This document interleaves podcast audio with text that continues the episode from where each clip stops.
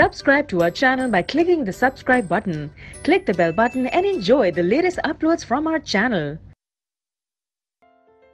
Question number three. What were the criteria used by Mendeleev in creating his periodic table? Mendeleev के periodic table के पीछे क्या criteria था ये हमें बताना है तो जो क्राइटेरिया मेंडलीव ने यूज़ किया अपने पीरियोडिक टेबल को फॉर्म करने के लिए it was of using atomic mass of element her element को एटॉमिक नंबर और एटॉमिक मास असाइंड होता है। तो एटॉमिक मास को यूज़ किया मेंडलीव ने। तो according to him the chemical properties of elements are the periodic function of their atomic masses उन्होंने ये कहा कि जो भी केमिकल प्रॉपर्टीज़ होती हैं एलिमेंट्स की, वो अपने एटॉमिक मासेस के पीरियोडिक फ़ंक्शन होता है।